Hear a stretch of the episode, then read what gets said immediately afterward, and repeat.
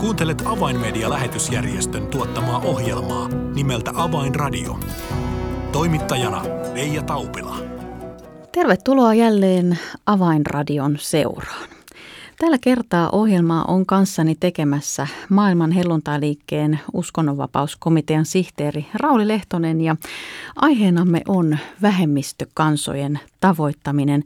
Puhumme myös Tbilisissä järjestetystä lähetysraamattukoulusta.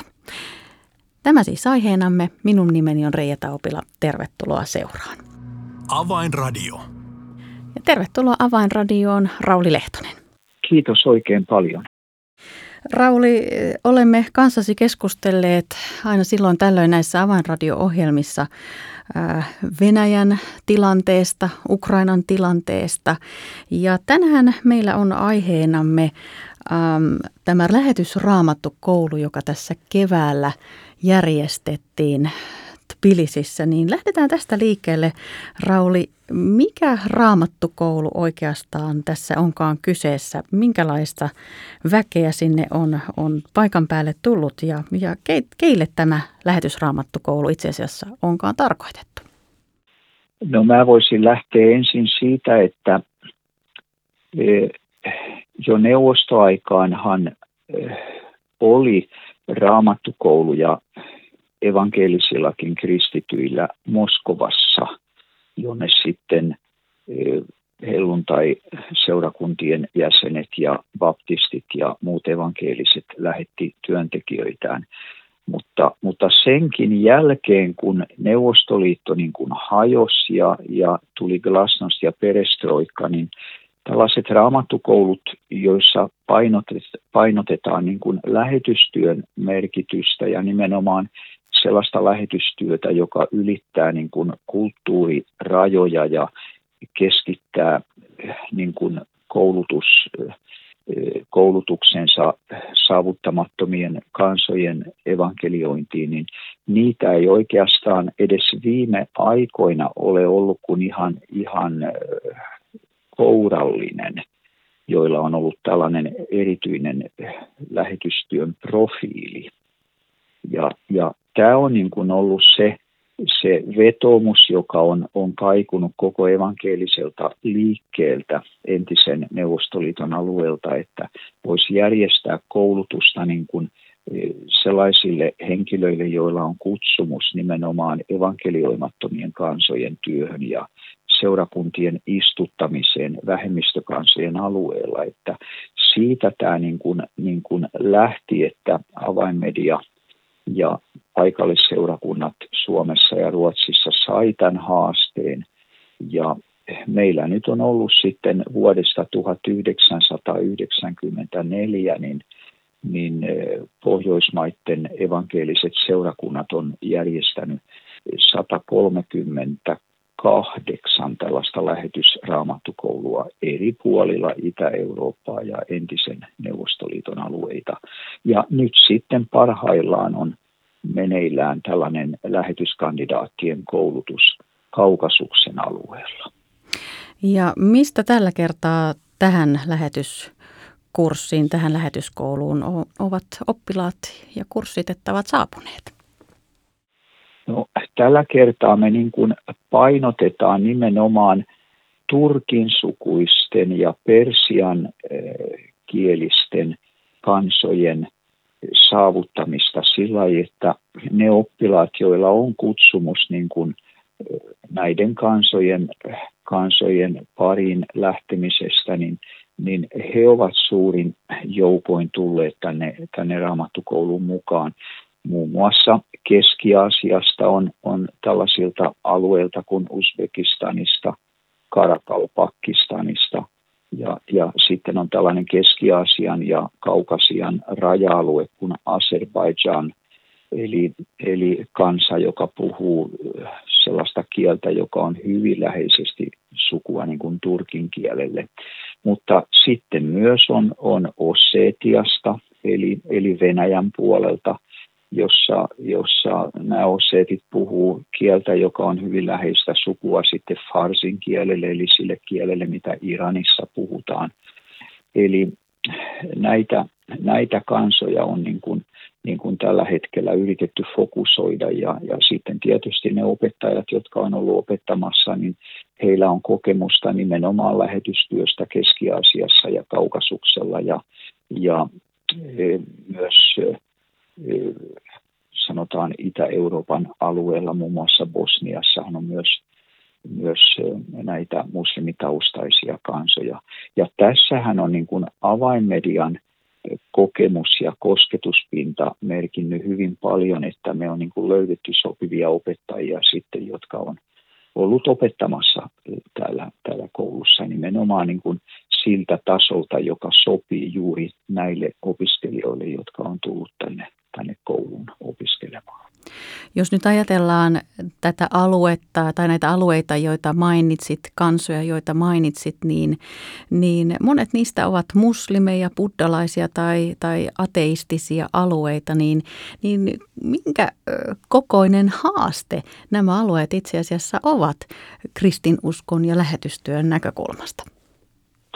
No näähän on, on niin kuin, ei ainoastaan suuria haasteita, vaan myös unohdettuja haasteita. Että jos me nyt ajatellaan esimerkiksi tätä e, turkin sukusten kielten vyöhykettä, sehän alkaa niin kuin sanotaan Itä-Bulgariasta ja sitten tämä vyöhyke niin kuin, niin kuin, e,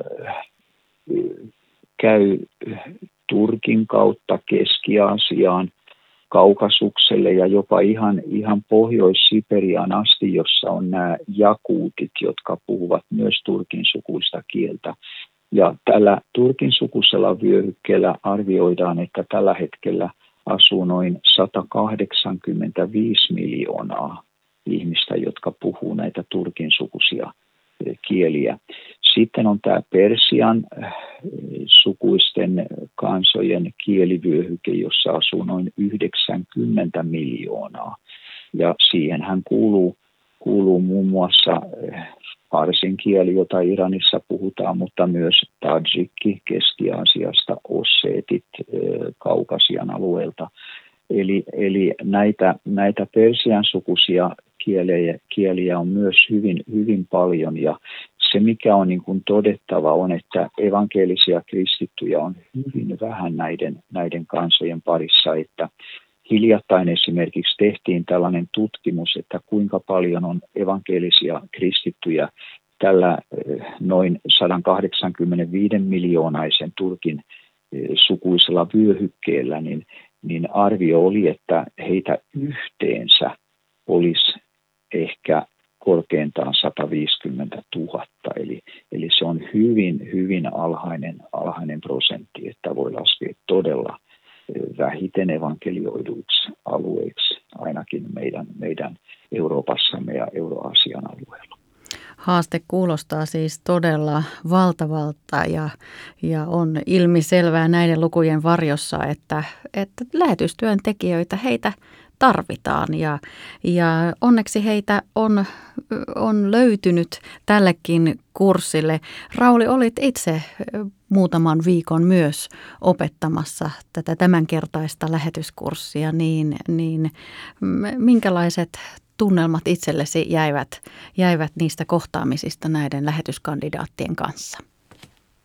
No tietysti se, että niin kuin Euroopasta tulleena opettajana saa niin kuin kohdata näitä, näitä Keski-Aasian ja Kaukasian kristittyjä, niin sehän antaa valtavasti energiaa ja, ja toivoa, kun näkee niin kuin minkälaista kapasiteettia heillä on sekä kielellisesti että kulttuurillisesti. Eli, eli he niin kuin tavallaan jo, jo etukäteen hallitsee näiden alueiden ja kansojen kielet ja kulttuurin, ettei heitä tarvitse sillä niin kuin kouluttaa, kun esimerkiksi länsimaista lähetystyöntekijää tarvitsisi, jos niin kuin täällä koulutettaisiin suomalaisia tai, tai ruotsalaisia. Että se on niin kuin ensimmäinen tällainen asia, joka tulee niin kuin vyörynomaisena eh, wow-elämyksenä opettajalle.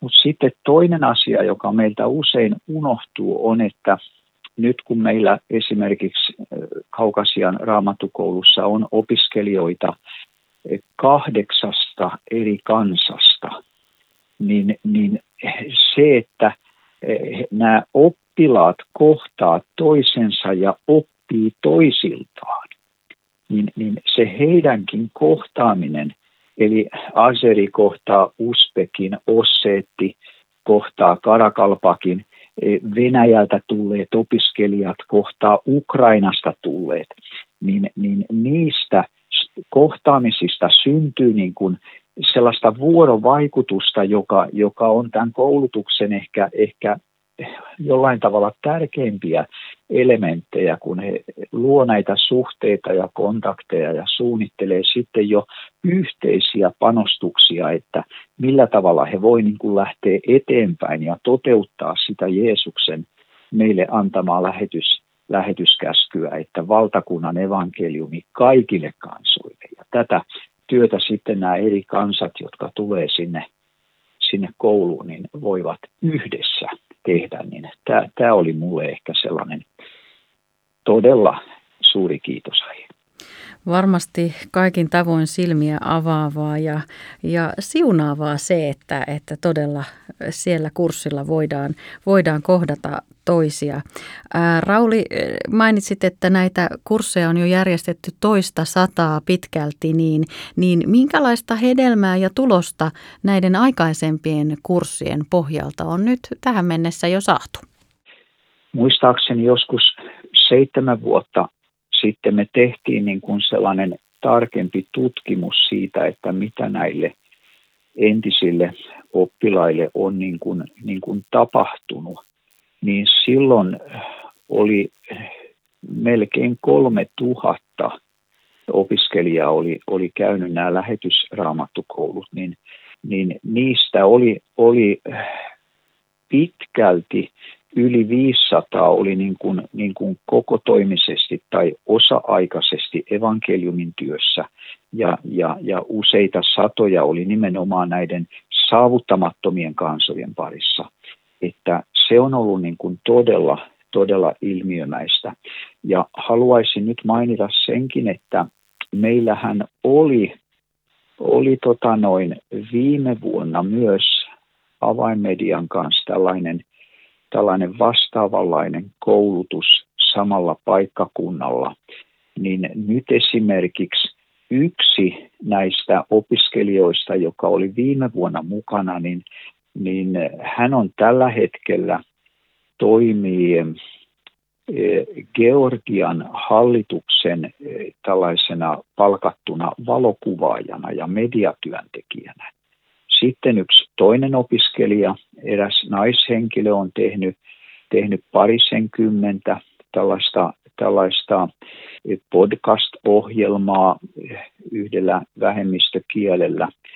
Ja, ja tota noin, sen pohjalta sitten, kun hän loi tätä verkostoa, niin hän, hän kutsui koolle näitä ja järjesti evankelioimiskokouksen yli 250 naiselle, äidille – joka oli niin kuin kohdistettu sitä, sitä kohderyhmää varten. Ja, ja siinä, siinä oli sitten mahdollisuus tuoda esille näitä kristilliseettisiä periaatteita ja, ja kasvatukseen liittyviä opetuksia, mitä Raamattu meille välittää ja, ja, ja myös avioliitosta ja niin edespäin.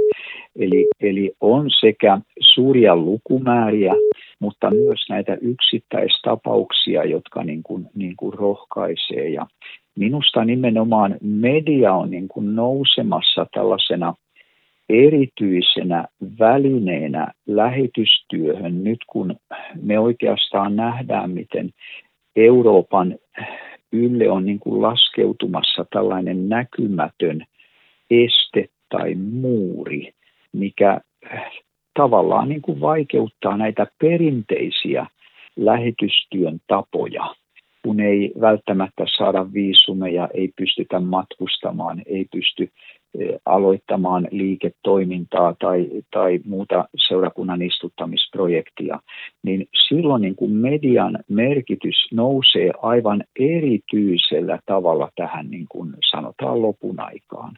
Ja sen tähden näissä raamattukouluissa me, me hyvin paljon korostetaan juuri mediatyön merkitystä ja, ja me koulutetaan työntekijöitä siihen, että heillä olisi niin kuin nämä nämä tarvittavat välineet työkalulaatikossa, että he pystyvät niin kuin, niin kuin uudella tavalla saavuttaa ihmisiä siellä, missä he ovat. Eli usein kuvaruutujen takana ehkä kotona jossain kuulokkeet päässä istutaan, niin, niin sielläkin me voidaan heidät saavuttaa.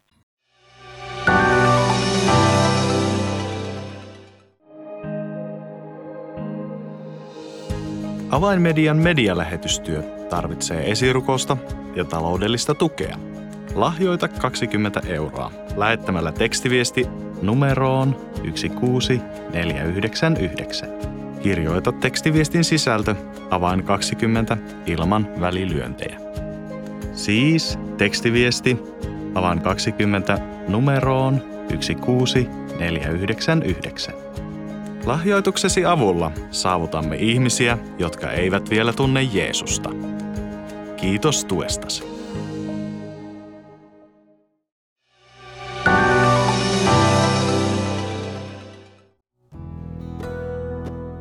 Avainradio. Signaali sydämiin. Kuuntelet Avainmedia-lähetysjärjestön tuottamaa ohjelmaa nimeltä Avainradio ja tässä ohjelman alkupuolella olemme saaneet kuulla tuoreita uutisia lähetysraamattu koulusta, johon jälleen kerran on useampi kymmenen lähetyskandidaattia kokoontunut Kaukaasian alueelta.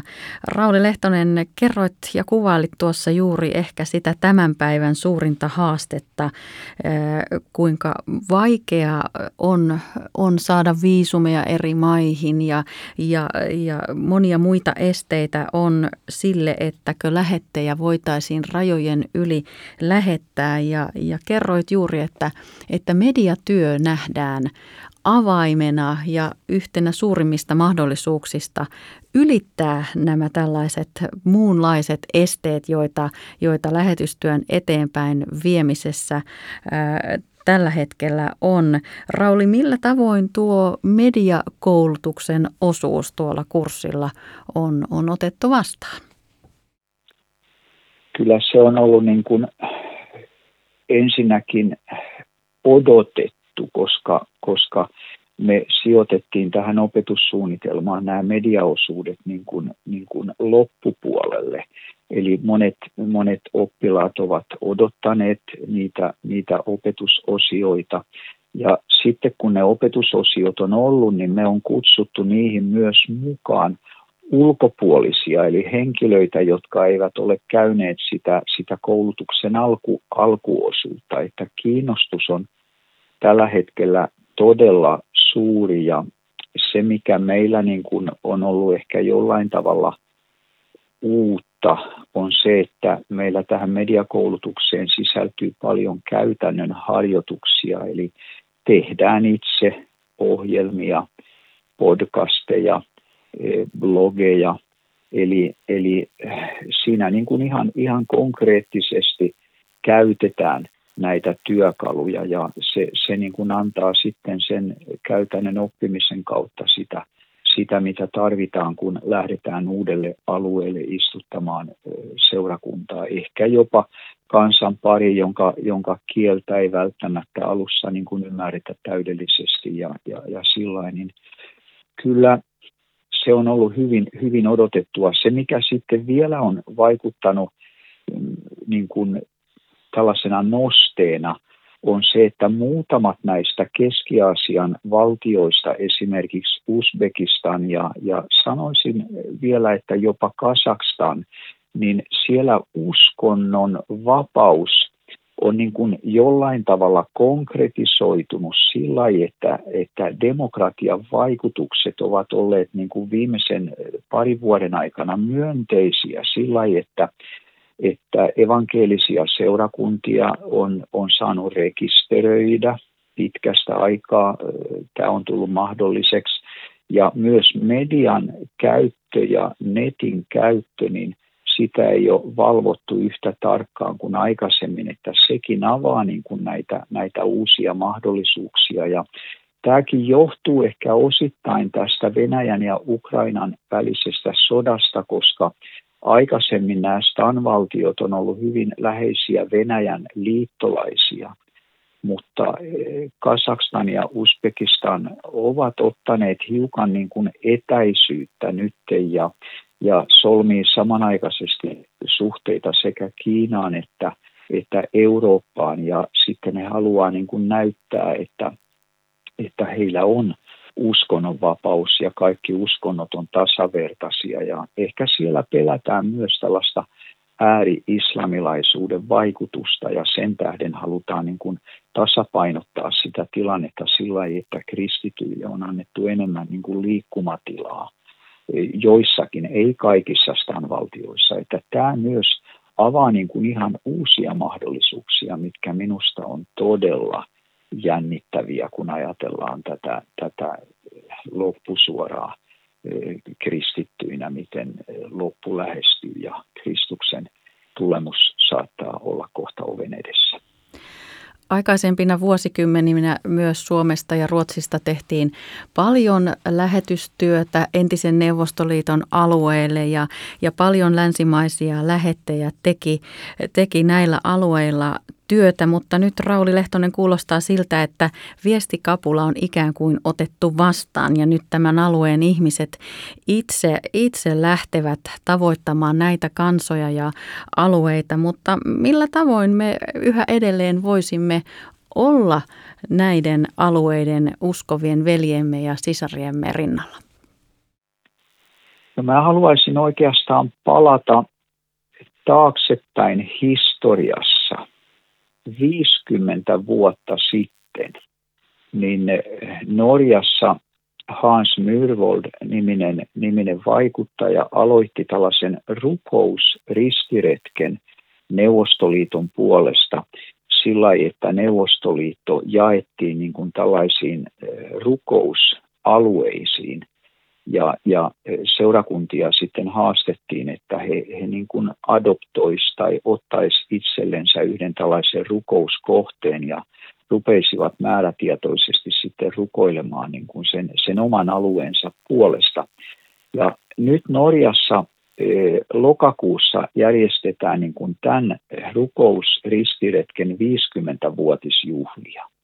Ja tämä niin kuin koskettelee nyt meitä suomalaisia sillä että avainmedia, silloinen avainsanomahan aloitti Suomessa ihan samanlaisen rukousristirekken 70-luvun loppupuolella, jolloin Suomen Sionissa ruvettiin määrätietoisesti rukoilemaan sen puolesta, että Neuvostoliitto niin kuin avautus evankeliumille. Ja eihän siinä mennyt sitten sitten kunnolla 10-15 vuotta ennen kuin glasnost ja perestroika tuli. Ja, ja mä nyt haluaisin haastaa, että me kristittyinä ja seurakuntina lähdettäisiin tällaiseen määrätietoiseen rukoukseen ja, ja vetoaisin ihan, että, että yksittäiset seurakunnat voisivat ottaa jonkun vaikka nyt Venäjän alueella – asuvan kansan, että adoptoisi jonkun näistä Venäjän vähemmistökansoista ja rupeisi rukoilemaan niin kuin niiden, niiden puolesta sillä että he saisivat omakielistä Jumalan sanaa,